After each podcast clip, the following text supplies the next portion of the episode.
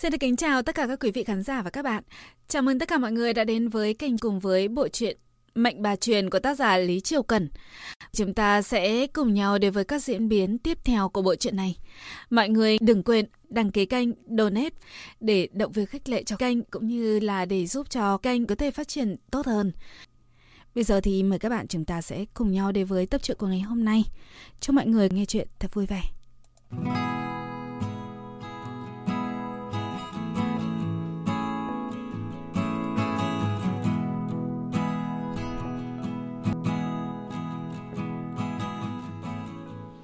Có lẽ vừa sau cơn mưa to, Hòa Khai cảm thấy đêm nay thật lạnh. Ngay cả ánh trăng như nước suối trong vắt cũng trở nên lạnh lẽo. Ngôi nhà của nữ tử ở ngay dưới gốc một cây hòe cổ thụ thật lớn, hình như đã được mấy trăm tuổi. Trên cây nở đầy những chùm hoa trắng li ti, nhìn từ xa như một cái đèn lồng đùng đưa trong gió, buồn bã thê lương. Thần cây hòe mọc thẳng lên trời. Tầng tầng lớp lớp lá cây trẻ khuất ánh trăng đầy đó loang lổ ánh bạc. Hoa khai đứng dưới tán lá dựa vào thân cây. Trong tay vần về một nhánh hoa hòe, dường như nàng đã chờ đợi điều gì đó, hoặc là chưa từng bao giờ chờ đợi cả. Qua một lúc lâu, lâu phía sau va lên tới bước chân nhẹ nhàng, dẫm lên đám lá rụng tạo ra âm thanh giòn tan. Hòa khai quay đầu lại thì thấy Liễu Thanh đang đứng sau lưng nàng cười khanh khách. Gió đêm vờn quanh váy Liễu Thanh bay bay xả trễ rồi cô có chưa đi nghỉ? Cô cũng vậy mà. Hòa khai đáp.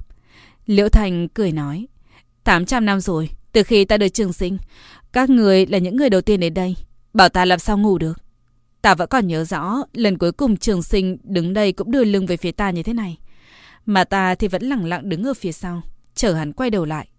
Đương nhiên thời điểm đó chưa có cái cây này đâu. Bây giờ nhớ lại, quả thật chỉ như chuyện hôm qua mà thôi. Đột nhiên, Hòa Khải không biết phải nói làm sao mới phải. Suy nghĩ thật lâu mới nói. Người chết rồi, không thể sống lại. Nếu người chết rồi, có có thể sống lại thì sao? Liễu Thanh cười, về mặt như đang nói người chết mà sống lại thật ra là chuyện rất đơn giản. Hòa Khải ngẩn người nghĩ tới Bạch Thảo, nàng nó, nàng hỏi. Làm thế nào mới có thể sống lại? Xin cô chỉ cho ta. Liễu thành càng cười lớn hơn. Nói vậy mà cô cũng tin à? Người chết rồi, làm sao có thể sống lại? Làm sao có thể chứ? Những lời này là nói cho Hoa Khai nghe, cũng là nói với chính mình. Ánh mắt Hoa Khai vụt ảm đạm, nhưng thần sắc không thay đổi nhiều. Có lẽ vì nàng đã trải qua nhiều chuyện như vậy rồi nên cũng không còn mấy hy vọng. Sao vậy? Cô cũng muốn người nào đó sống lại sao? Hoa Khai trầm mặc hồi lâu mới lắc lắc đầu nhàn nhạt, nhạt nói. Không có. Không muốn nói thì thôi. Sau đó hai người không ai lên tiếng, chỉ lặng lặng nhìn ánh trăng loang lộ xuyên qua tàn lá. Huỳnh ấy tên là Bạch Thảo. Thật lâu sau, Hòa Khai mới mở miệng, thành âm mỏng manh như trực bị gió thổi tan. Sau đó thì sao? Không có sau đó. Huỳnh ấy đã chết. Chết rất nhiều năm rồi. Chết thế nào? Bị xì mất một nửa thân thể. Nhưng thực tế chỉ là bị ta hại chết. Tảo vốn có thể cứu Huynh ấy, nhưng ta lại chờ mắt nhìn Huynh ấy chết đi. Vì sao cô có chưa từ bỏ? Hoa Khai nhìn Liễu Thanh. Bạch Thảo mới chết vài năm, nhưng trường sinh đã chết 800 năm. Cô buông xuống được sao? Liễu thành cười khổ lắc đầu. Ta không giống cô. Đúng. Chúng ta không giống nhau. Bởi vì trường sinh không phải do cô hại chết. Trong lòng cô sẽ không cảm thấy áy náy. Nhưng Bạch Thảo là do ta mà chết. Cả đời ta cũng sẽ không yên. Cho nên cô hy vọng hắn có thể sống lại. Ít nhất, ta cũng phải làm cho hồn phách của huynh ấy vào được luân hồi. Đầu thai làm người, không phải khổ sở quanh quẩn mãi mãi ở nơi đó nữa. Xem ra hắn còn lại được một nửa hồn phách. Còn trường sinh đã tan thành mây khói từ lâu rồi. Vậy cô hỏi vì sao ta còn chờ? Còn cô thì chờ điều gì? Đối diện với câu hỏi của Hoa Khai, Liễu Thành không trả lời. Hai người chìm trong bóng đêm yên tĩnh, cùng duy trì im lặng. Một lúc sau Hoa Khai mới lên tiếng trước. Cô có nhớ hắn không? Liễu Thành đau khổ cười. Nhớ thì sao? Mà không nhớ thì sao? Nếu chỉ cần nhớ hắn mà có thể thay đổi tất cả, ta có thể không ngừng nhớ hắn. Nhưng có khả năng hồi sinh cho hắn không? Không có. Một thời gian sau khi trường sinh chết, ta không chôn hắn, mà giữ xác hắn trong cái sơn động kia. Lúc đó ta vẫn nghĩ, nếu hắn có thể làm cho ta trừ sinh bất tử, như vậy, việc hắn sống lại cũng không phải không có khả năng. Vì thế ta luôn chờ, chờ hắn trở về.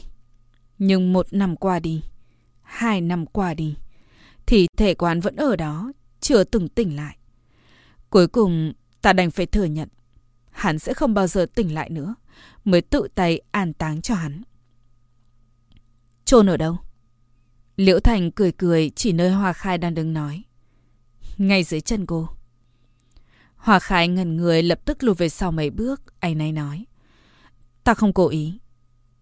Ta đương nhiên biết cô không cố ý. Cô nhìn cái cây này xem. Liễu Thành nói xong đã tự mình ngẩng đầu nhìn cây hòe cao lớn. Là ta trồng sau khi trường sinh chết. Người ta nói cây hòe có thể chiêu hồn. Nhưng chiều không được hồn hắn. Bây giờ đã cào vút như vậy rồi. Một trận gió đêm thổi qua, cành lá rậm rạp, lay động chập chờn, dường như đang thật sự vẫy gọi hồn phách phiểu đãng trên thế gian. Cô yêu hắn. Hòa Khải khẳng định. Không, ta hận hắn. Liễu Thành cười cười trả lời, ngọn cây hòe lắc lư theo gió, quyện cùng hương hoa trắng đồng đưa không ngừng. Nhiều năm như vậy, cô làm sao vượt qua? Liễu Thành suy nghĩ một lúc mới nói. Không làm sao cả. Thời gian cứ như vậy thầm thoát trôi qua. Ban đầu quả thật ta rất khổ sở. Cô không thể tưởng tượng được đâu. Cái cảm giác bất lực khi một người đang đứng trước mặt cô bị thiên lôi đánh xuống. Mà cô chỉ có thể trở mắt đứng nhìn. Nhất là khi cô còn hy vọng. Cảm thấy hắn có thể trở về. Cuối cùng cũng hiểu ra. Hắn mãi mãi sẽ không về được nữa. Mà muốn chết lại không chết được. Sau khi chờ sinh chết được 400 năm, ta đã không thể chờ được nữa. Đêm đó, trong cơn mưa bão quay cuồng, ta đào mộ phần của trường sinh lên, tìm thấy hải cốt của hắn, rồi ta nằm xuống cạnh hắn, để mưa to cuốn trôi bùn đất, chôn vùi chúng ta. Ta nằm trong đất ba ngày ba đêm, tim như bị rào cắt, nước mắt không ngừng tuôn rơi, đau đớn còn hơn ở chốn âm ti địa ngục. Nhưng trước sau vẫn không chết được. Từ đầu ta luôn nắm chặt tay hắn, nhưng cuối cùng cũng đành phải buông ra, chui từ dưới đất lên. Ta vẫn nhớ rõ cảnh tượng khi đó. Bên ngoài trời đã tạnh mưa, nắng xuân rực rỡ. Từ đó về sau, ta không tìm đến cái chết, cũng không còn muốn hắn nữa. Nhưng ta vẫn chờ. Vừa rồi cô hỏi ta đang chờ điều gì? Ta đang đợi một người có thể chấm dứt chuyện này. Nàng quay đầu nhìn Hoa Khai cười nói. Có lẽ nhanh thôi, ta sẽ không cần đợi nữa. Cô nói vậy là có ý gì? Liễu Thành chỉ cười mà không đáp. Gió đêm thổi tung mấy sợi tóc nàng bay bay. Liễu Thành vén lại mấy sợi tóc bị rối qua tai nói. Muộn rồi, gió cũng lớn rồi, trở về thôi. Dứt lời liệt xoay người đi trước. Đừng làm hại hắn. Hòa Khai hồ lớn phía sau Liễu Thành. Thật ra Hòa Khai cũng không rõ vì sao mới lại nói như vậy. Nàng chỉ vừa cảm thấy khúc mắc trong lòng thì lời đã thốt ra. Hắn? Ai? Liễu Thành quay đầu. Cô biết người mà ta nói là ai? Chản đạo sĩ trẻ kia sao? Hắn tên là Tử Trúc. Tên gì cũng được. Quan trọng là vì sao cô lại cảm thấy ta sẽ hại hắn? Hòa Khai trầm mặc không lên tiếng, chỉ lặng lặng nhìn Liễu Thanh. Ý không cần nói cũng biết. Mạng người là do trời định. Tất cả kiếp nạn đều đã được số mệnh định sẵn. Muốn trốn cũng không trốn được. Cô dựa vào đầu nói ta sẽ hại hắn. Cho dù ta có hại hắn thật, vì sao không thể cho rằng đó chính là số mệnh sắp đặt. Hơn nữa, người hại chết hắn không phải ta, mà là cô. Liễu Thanh dừng lại một chút, nàng nhìn Hoa Khai rồi nói. nói. Hoa Khai sững sờ ngây người một chỗ. Nàng nhớ những lời hôm nay Tử Trúc nói với mình, cũng nhớ Bạch Vô Thường đã từng nói tương tự như thế. Cô dựa vào đâu mà kết luận như vậy? Tuy rằng ta không phải người đạo gia, nhưng 800 năm cũng đủ để một người học được nhiều thứ. Huống chi trường sinh còn để lại nhiều sách vở thế. Cho dù ta không có tài năng trời sinh, thì 800 năm cũng quá đủ để học. Không phải ta nói khoác. Bây giờ trên đời này trừ phi trường sinh sống lại. Nếu không, không ai có thể tinh thông đạo thuật hơn ta. Tử Trúc tuy có tài năng thiền phú, nhưng những điều hắn được học còn quá ít. Hắn muốn xem số mệnh một người có phải dùng mai rùa để bốc quẻ. Ta thì không cần. Ta chỉ cần nhìn một cái đã có thể thấy được số mệnh của người đó. Cho nên, ta biết trước vận mệnh của hắn. Gió đêm mát lạnh, đôi mắt Hòa Khai dần mất đi ánh sáng. Nàng thất thần một lúc lâu mới có thể mở miệng. Vì sao luôn là như thế? Ta không muốn hại chết Bạch Thảo, không muốn hại chết tự Trúc. Vì sao? Cuối cùng vẫn là như thế. Liễu Thành chỉ trả lời Hoa Khai bằng ba chữ. Là trời định. Ta không tin trời. Hoa Khai nhìn Liễu Thành lặp lại lần nữa. Ta không tin ông trời, cũng không tin số mệnh. Liễu Thành nở nụ cười. Nói hay lắm. Thật ra ta cũng không tin. Cô xem, không phải ta là một ví dụ tốt sao? Sống ngoài luân hồi, trường sinh bất tử. Nhưng các người vẫn còn ở trong vòng luân hồi. Thì đấu lại ông nổi ông trời không? Đấu lại được như là Phật tổ trí tuệ vô thượng không? Hòa Khai lắc đầu. Ta không biết. Không biết. Thật ra ta cảm thấy cô có thể đấu được. Liễu Thành đến gần Hoa Khai, nhẹ giọng nói bên tai nàng. Bởi vì ta không nhìn thấy mệnh của cô. Cô có ý gì? Chính là ý đó. Ta không nhìn thấy mệnh của cô. Chỉ thấy được một màn sương mù dày đặc. Không nhìn thấy gì khác. Vì sao lại như vậy? Không biết. Cùng lúc đó, trong ngôi nhà gỗ sau lưng các nàng đột nhiên có chút ánh sáng. Đó là ánh sáng nhàn nhạt, nhạt của ngọn đèn được đốt lên, kèm với tiếng gọi lo lắng vọng ra. Liễu Thành ngẩng đầu xuyên qua tàn lá dày đặc loang lổ nhìn vầng trăng bạc. Tràn lên cao rồi, cô về nghỉ đi thôi. Sau đó lại quay đầu nhìn vào trong nhà. Chăn nửa đêm hắn tỉnh dậy, không thấy cô đâu nên lo lắng lắm. Hòa Khai nhìn Liễu Thành một lúc lâu mới xoay người rời đi. À đúng rồi. Liễu Thành đột nhiên lên tiếng từ sau lưng Hoa Khai. Hoa Khai dừng bước, nghi hoặc nhìn Liễu Thành. Bị yêu quái ăn mất nửa người, hồn phách cũng bị mất một nửa. Chỉ có nửa hồn, địa phủ không nhận là đương nhiên. Cuối cùng là cô muốn nói gì? Liễu Thành mỉm cười. Bị bắt một nửa hồn phách kia của hắn về là được rồi. Trong sách ta từng đọc có viết. Yêu ăn hồn. Giết nó đi. Đoạt hồn về. Được rồi. Những gì cô muốn hỏi ta đã nói hết. Trở về thôi. Hòa khai nhìn Liễu Thành chân chân. Hốc mắt ửng đỏ. Có lẽ là vì đột nhiên có phương pháp cứu Bạch Thảo mà nàng nghĩ cũng không tới lại bày ra trước mắt. Cũng có lẽ là vì cuối cùng nàng đã có thể buông bỏ áy náy trong lòng. Nàng im lặng hồi lâu, không nói nên lời. Thật lâu sau đó Hòa Khai mới nói cảm ơn, rồi liệt xoay người rời khỏi. Hòa Khai đi rồi, Liễu Thành vẫn lặng yên đứng dưới tán cây hòe. Một lúc sau mới nhắm hai mắt lại, thì thầm hai tiếng trường sinh. Gió đêm thổi tùng mái tóc đen của nàng. Hòa Khai vừa đi đến cạnh cửa, đột nhiên cửa mở ra. Tử Trúc đang cầm ngọn đèn bối rối đứng đó. Thấy Hòa Khai vẫn bình yên mới nhẹ nhàng thở ra. Tử Trúc hỏi, muội đi đâu? Huỳnh còn tưởng không tìm được muội nữa. Nói xong liền tránh qua một bên để Hoa Khai đi vào. Hoa Khai cúi đầu giấu đi đôi mắt đỏ ửng, nằm bước qua ngạnh cửa vào trong nhà. Không có gì, không ngủ được để ra ngoài một chút. Lần sau muội không ngủ được thì gọi ta một tiếng, ta đi với muội. Một mình muội không tốt đâu. Không cần, ta thích được một mình. Hoa Khai lại lùng nói rồi xoay người đi vào trong phòng, tiện tay đóng cửa. Tử Trúc cầm ngọn đèn vẫn im lặng đứng ngoài cửa phòng Hoa Khai, trong mắt là vô vàn mất mát. Một lúc sau hắn mới xoay người trở về phòng mình, thổi tắt ngọn đèn. Cả căn phòng chìm trong bóng tối. Tử Trúc nằm trên giường, hai mắt mở to. Nhìn mãi cũng chỉ có thể thấy bóng tối vây quanh. Một hồi sau hắn mới chậm rãi nhắm hai mắt lại. Không biết đã qua bao lâu, vầng trăng đã lên thật cao, thật cao trên bầu trời. Ánh trăng bàng bạc xuyên qua khung cửa sổ gỗ, chiếu rọi từng phiến gạch trên nền nhà. Bên ngoài cửa sổ không xa là bóng cây hoè cao lớn tươi tốt, tàn lá lay động theo gió. Tử Trúc vẫn chưa ngủ, đột nhiên cảm giác được dường như trong phòng có người. Hắn giật mình lập tức mở mắt ra, thì thấy có người đứng trước cửa sổ, quay lưng về phía hắn. Bóng người kéo dài, thật dài trong ánh trăng nghiêng nghiêng. Ai đó? Tử Trúc lên tiếng. Người nọ nghe tiếng quay đầu lại, là một gương mặt đầy nước mắt. Liễu Thánh. Nhóm Hòa Khai ở lại trong núi thêm mấy ngày mới rời đi. Liễu Thành dẫn bọn họ ra khỏi mê hồn trận. Trong lúc đi đường, nàng thường dừng lại buộc mấy mảnh vải đỏ rất dễ làm người khác chú ý lên mấy thân cây ở các ngã rẽ. Chúng bay bay trong gió. Cô buộc vải đó để làm gì? Vị đạo sĩ thắc mắc hỏi. Liễu Thành chỉ hướng mắt nhìn Tử Trúc, cười cười không đáp. Cả đoạn đường Tử Trúc đều không tập trung tinh thần, mà Hoa Khai cũng thế. Đêm đó sau khi nghe những lời Liễu Thành nói, tinh thần nàng luôn xả suốt như vậy.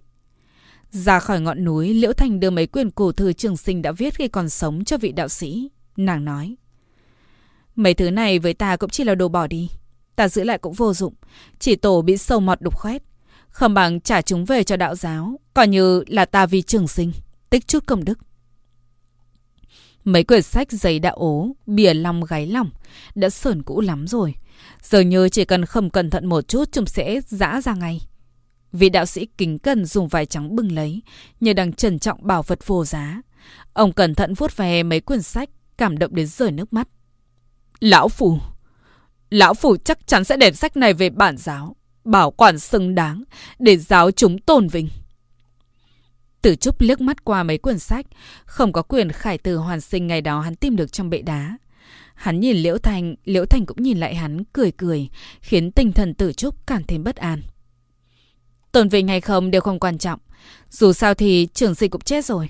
Ta chỉ có một điều kiện. Xin người cứ nói. Nếu lão phủ có thể làm được, nhất định sẽ cố hết sức mình. Ngươi yên tâm. Việc này hoàn toàn nằm trong khả năng của ngươi. Rất đơn giản. Ta chỉ muốn một mình ở lại ngọn núi này sống qua ngày. Không muốn bị người ngoài quấy rầy. Vì vậy, xin đừng nói cho ai biết. Trên đời này thật sự có người được trường sinh bất tử. Ngọn núi này chứa đựng ký ức của ta và trường sinh. Ta không muốn ngay cả một chút hoài niệm cuối cùng cũng mất. Vị đạo sĩ do dự một chút rồi nói. Đời này kiếp này, lão phù nhất định không tiết lộ nửa lời về chuyện nơi đây. Về phần hòa khai và tử trúc, bọn chúng cũng không phải người nhiều chuyện. Xin người cứ yên tâm. Thế thì tốt rồi, không tiễn. Nói xong Liễu Thành xoay người trở về trong núi. Bóng dáng đơn bạc kia dù nhìn thế nào cũng vô cùng cô độc. Một người đã tan thành mây khói, một người trường sinh bất tử. Trường sinh bất tử còn mãi chờ, tan thành mây khói lại không bao giờ trở về. Liễu Thành đi rồi, vị đạo sĩ mới nói với Hòa Khai và Tử Trúc. Sách này nếu có thể an toàn về đến bản giáo, cũng coi như cổng đức viên mãn. Ta đã nhiều năm không trở về. Lần này về, ta không muốn ra ngoài nữa. Ta đã già rồi, mắt không còn tỏ như trước. Có rất nhiều chuyện, lực bất tòng tâm.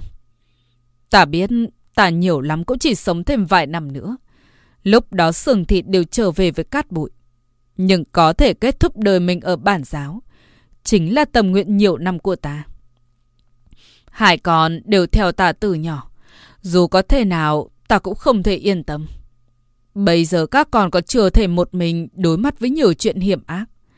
Ta hy vọng các con cùng về bản giáo, Ít nhất cũng ở trong giáo rèn luyện thêm 3 năm nữa. Sau đó hãy xuống núi. Trong giáo có rất nhiều kinh thư. Kiến thức trong kinh thư là vô tận. Rất có ích với các con. Chờ 3 năm sau các con học được ít nhiều. Muốn xuống núi hay không thì tùy ý các con. Sau khi nói xong, vị đạo sĩ đứng nhìn Tử Trúc và Hoa Khai, chờ bọn họ trả lời. Tử Trúc chỉ nói. Hoa Khai quyết định thế nào thì con thấy ấy. Vị đạo sĩ đưa mắt nhìn sang Hoa Khai. Hoa Khai, con chỉ mới 17 tuổi. Con trước giờ vẫn quá mức cố chấp. Rất nhiều chuyện đều không nhịn thấu. Cho dù đụng đầu vào tường, bị đầm cho thưởng tích đầy mình cũng sẽ không quay đầu. Ta không yên tâm nhất chính là con. Con đừng làm vì sự lo lắng được không? Hoa Khai trầm mặc hồi lâu, vẫn không trả lời. Chỉ ngẩng đầu nhìn bầu trời phía ngọn núi đột nhiên tối sầm. Nàng nói. Sư phụ, trong núi thời tiết hay thay đổi, chắc sẽ sắp mưa. Bây giờ đừng nên nói chuyện này, chúng ta quay về khách điếm trong trấn trước đi. Nói xong liệt xoay người đi trước. Vị đạo sĩ nhìn bóng dáng hòa khai chỉ có thể lắc đầu thở dài. Mà tầm tự chốc lại cảm bất an. Sau khi trở về khách điếm, Hòa Khai lánh mắt trong phòng không ra ngoài. Ba người đợi đến khi mưa tạnh, mây tàn mới tiếp tục lên đường. Nửa tháng sau thì đến Thanh Thành Sơn đạo quan ở tiết trên đỉnh núi Bạc Phơ. Tự tay cất mấy quyền cổ thư vào trong quan. Cuối cùng mối lo lắng nhiều ngày qua của vị đạo sĩ mới được giải tỏa. Vị đạo sĩ sắp xếp cho Hòa Khai và Tử Trúc, hai người hai gian phòng, bảo họ cất đồ đạc rồi đi qua gian nhà gỗ ông từng ở năm đó. Bên trong đã phủ đầy bụi bặm. Vị đạo sĩ nhìn căn nhà gỗ bồi hồi nói. Năm đó ta ở nơi này, vẫn còn là một đứa trẻ. Bây giờ tóc đã trắng xóa. Năm tháng không chờ ai. Tử Trúc và Hoa Khai giúp vị đạo sĩ dọn dẹp xong thì cũng khá muộn.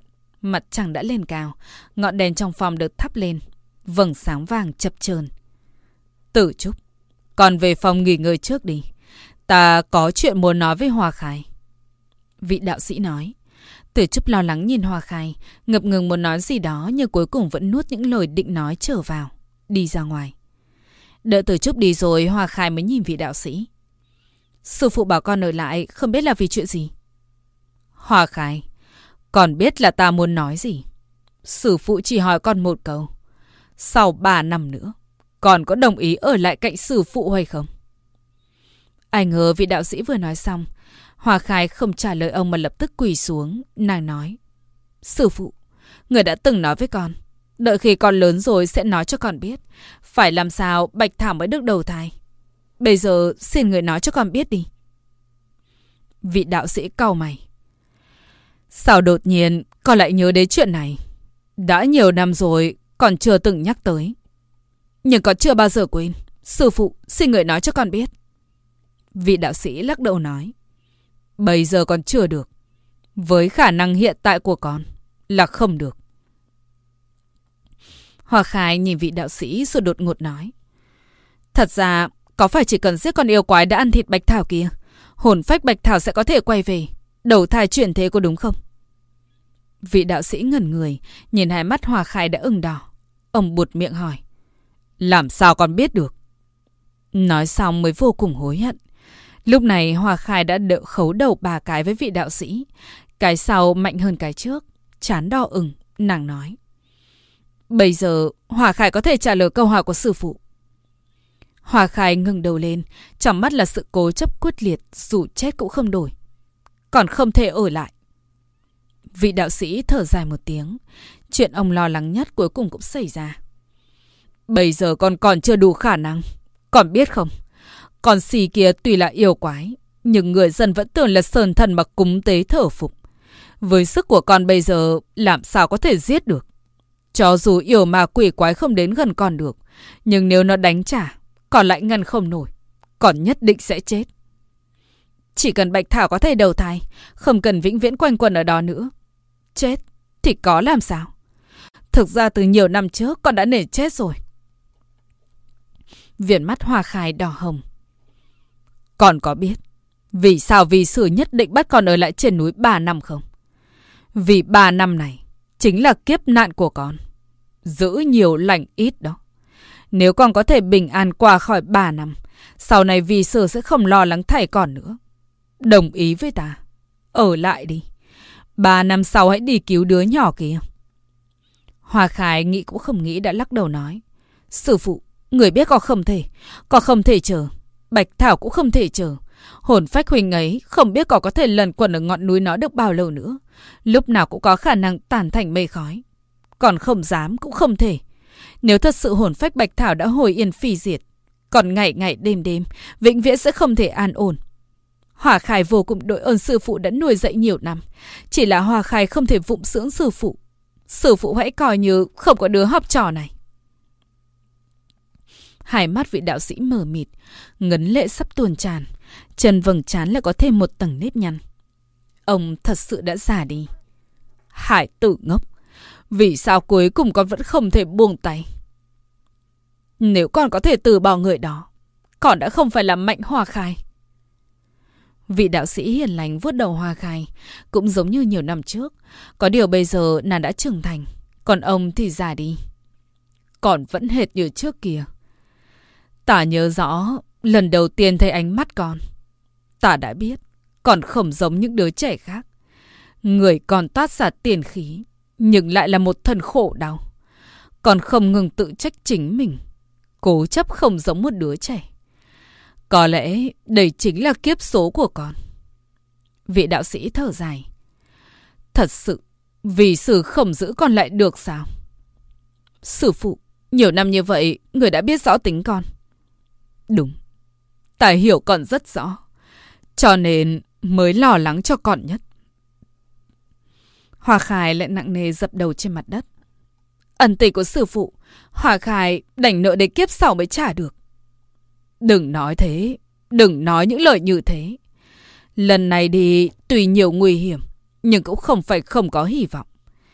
Sư phụ biết, cuối cùng cũng không giữ được con.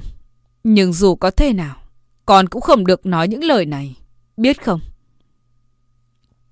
Hòa Khai im lặng gật đầu, không dám nói với vị đạo sĩ, thật ra từ nhiều năm trước, nàng đã từng gặp Bạch Vô Thường. Hắn nói nàng sống không quá 20 tuổi. Hiện giờ nàng đã hơn 17, sắp 18, chỉ còn lại không đầy 3 năm nữa. Đêm nay con sẽ đi. Vị đạo sĩ ngồi trên ghế suy nghĩ một lúc rồi mới nói. Để tử trúc đi với con. Đây cũng là số mạng của nó. Nhưng Hòa Khai lập tức cự tuyệt. Còn không muốn, cũng không thể nỡ thêm ân tình của hắn nữa. Hải tử à? Vốn hải con chính là một mối nghiệt duyên. Đã định trước, đời đời kiếp kiếp vấn vương. Vị đạo sĩ còn chưa nói xong, Hòa Khai đã ngắt lời. Vậy cứ để toàn bộ tình cảm kết thúc ở kiếp này đi. Kiếp sau không gặp lại, cũng không vướng mắc nữa. Dứt lời, Hòa Khai khấu đầu mấy cái với vị đạo sĩ. Sư phụ, Hòa Khai phải đi rồi. Vị đạo sĩ chỉ biết thở dài nhìn hoa Khai nhặt trường kiếm bên cạnh, đứng lên đi đến cạnh cửa. Mở cửa ra liền thấy tử trúc đang cúi đầu đứng đó. Không biết đã đứng bao lâu, chắc là đã nghe hết mọi chuyện. Ánh trăng bạc lạnh lẽo chiếu lên người hắn, soi sáng gương mặt hắn trắng bệch. Cành lá sau lưng bị bị gió thổi xào xạc như rất nhiều vòng hồn khóc than vì không tìm được đường về nhà. Tử Trúc ngẩng đầu, gương mặt ướt đẫm nước mắt. Hắn hỏi. muội phải đi thật sao?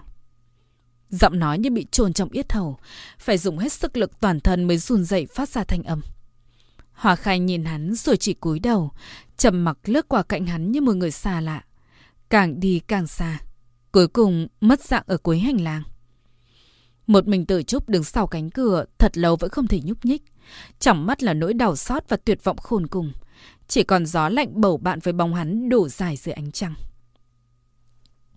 Trời gần sáng, Hòa Khai đã chuẩn bị xong hành lý. Nói là hành lý chứ cũng chỉ là hai bộ quần áo và một ít lương khô, một thanh trường kiếm. Trong đó thứ quý giá nhất với nàng vẫn là cái áo choàng màu trắng kia. Nó được xếp ngay ngắn, bọc bằng một tấm vải sạch, đặt ở dưới cùng. Bên trên là quần áo của Hòa Khai, cuối cùng là lương khô. Hòa Khai nhìn ra cửa sổ, mặt trời vẫn chưa ló dạng, chỉ có ánh sáng lờ mờ từ phía chân trời, khiến mặt đất bao la chìm trong một màn xám xịt. Hòa Khải thổi tắt ngọn đèn, làm cho căn phòng đang sáng sủa bỗng trở nên u ám. Nàng đeo tay nải lên vai trái, t tay phải cầm thanh trường kiếm. Đúng lúc này, cửa bị đẩy ra. Trong phòng mới sáng lên được một ít. Tử Trúc đang đứng ngoài cửa. Huỳnh có thể vào không? Tùy hỏi như vậy, nhưng Trần Tử Trúc đã bước vào, đi đến trước mặt Hòa Khai. Bước chân của hắn không kiềm được mà lỗ mãng, sắc mặt trắng bệch. Chắc là cả đêm không ngủ. Hòa Khai nhìn hắn không nói gì. Tử Trúc gian nan nở một nụ cười, nhưng nếu có cái gương ở trước mặt, nhất định hắn sẽ cảm thấy so với khóc. Hắn cười trông còn khó coi hơn. muội muốn đi thật sao? Hòa Khải trầm mặc trong chốc lát, gật đầu. Không đi có được không? Hòa Khải lắc đầu. Huỳnh có thể đi với muội không? Hòa Khải vẫn lắc đầu, trong mắt hoàn toàn là cự tuyệt. Tử Trúc cũng thấy. Tử Trúc đứng trước mặt Hòa Khải nhưng làm thế nào cũng không thể nhấc được. Hắn vườn tay muốn kéo nàng, nhưng cả ống tay áo vẫn chưa chạm được đã bị Hòa Khải né tránh. Tử Trúc nhìn tay mình trống rỗng, ánh mắt bì thường. Hòa Khải, Thì ra, muội vẫn luôn chán ghét Huỳnh như vậy.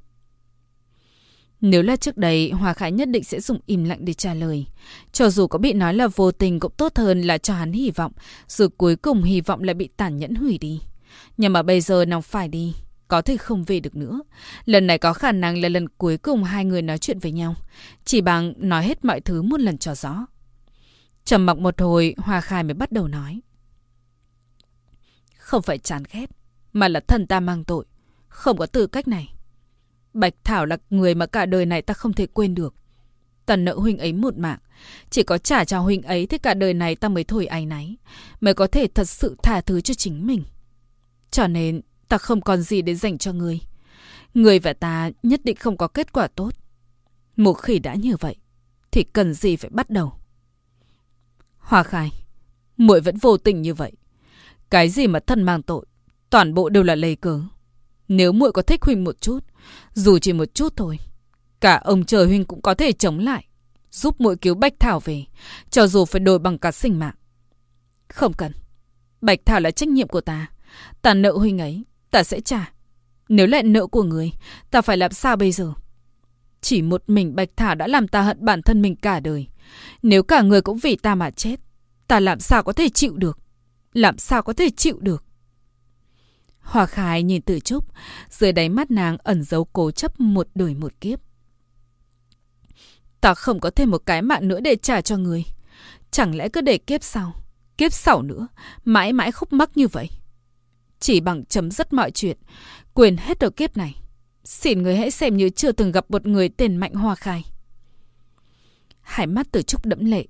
Hắn nhớ lần đầu tiên gặp nàng, đêm đó ánh trăng như nước, nằm một thân nhỏ bé, thương tích đầy mình, vô cùng đáng thương. Kể từ lúc đó hắn đã trầm mê không thể tỉnh lại. Từ nay về sau vạn kiếp bất phục. Bây giờ bảo hắn quên. Làm sao để quên? Hắn cười khổ, cười mà nước mắt vẫn tuôn rơi. Muội nói ta phải làm sao? Quên. Làm sao mà có thể quên người tên Mạnh Hòa Khai này? Nếu có thể, muội hãy nói cho ta biết. Tử Trúc đau đớn nhìn nàng. Muội không thiếu ta gì cả. Bất luận là chuyện gì cũng đều do ta tự nguyện.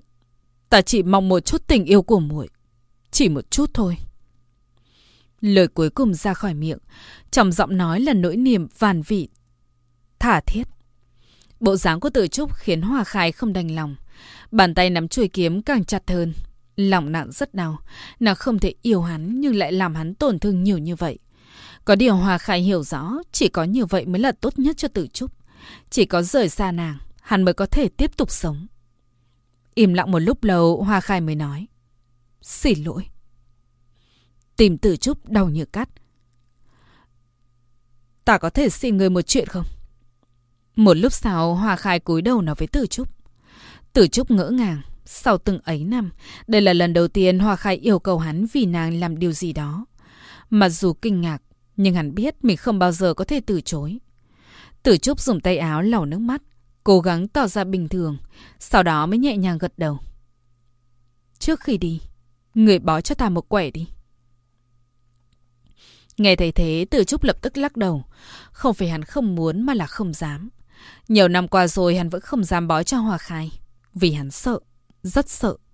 Biết kết quả lại không cách nào thay đổi được. Đau đớn này hắn không muốn trải qua nữa.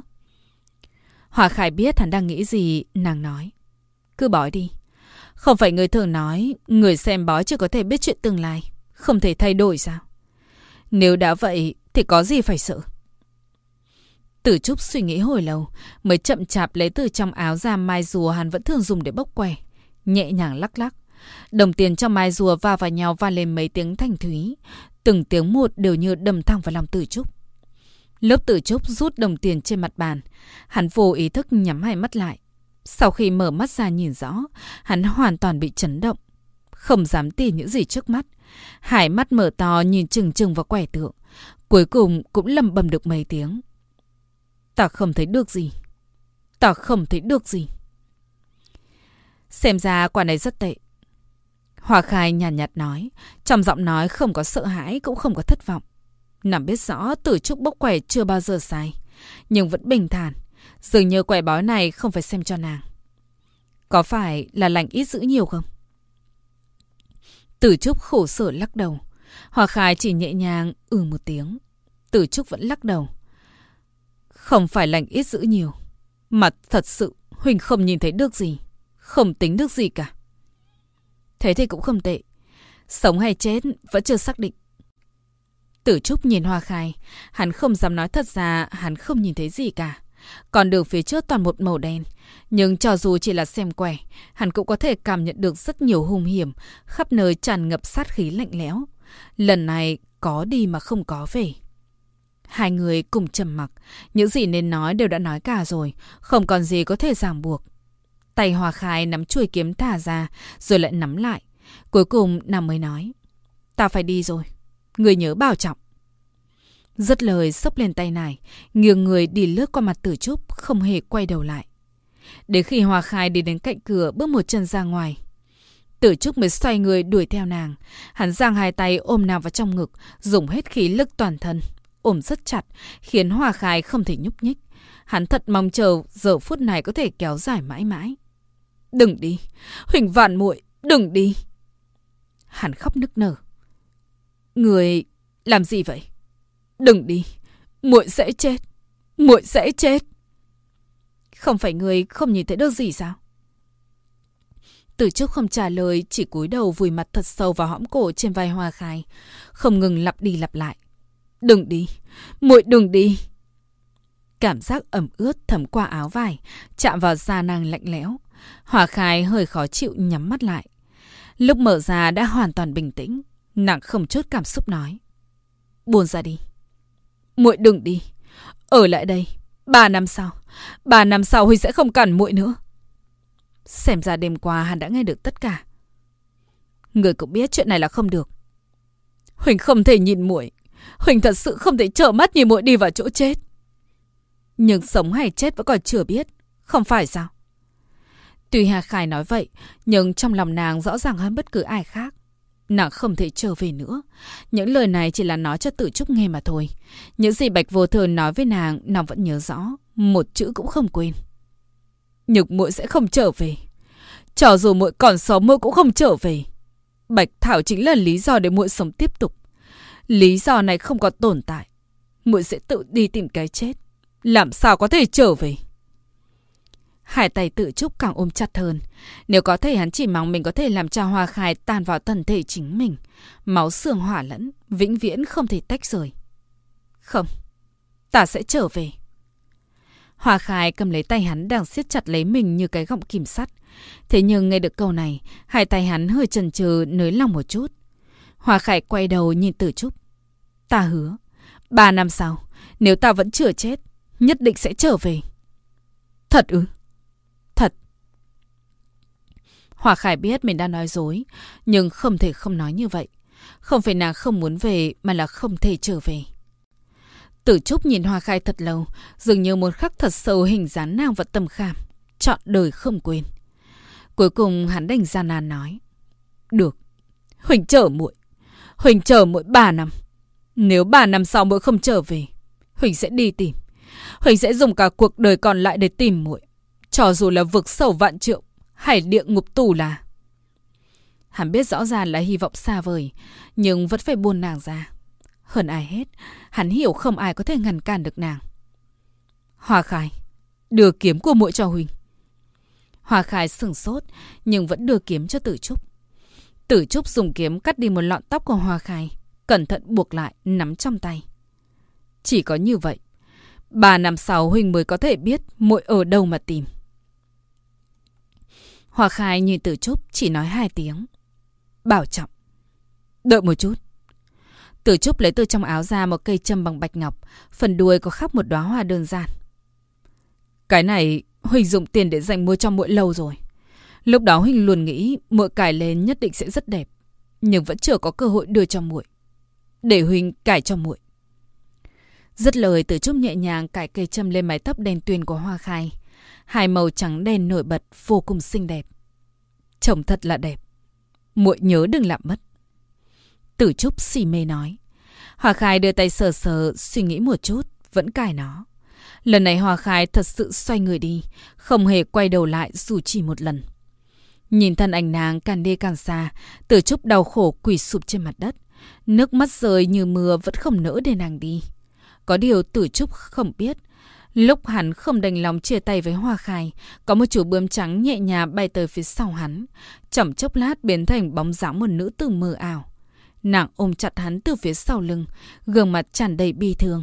Nàng muốn dùng thân thể mình sưởi ấm người trong lòng. Nhưng nàng biết, hắn vĩnh viễn sẽ không cảm giác được. Nước mắt, dù là của ai vẫn bắt nguồn từ đau đớn tột cùng.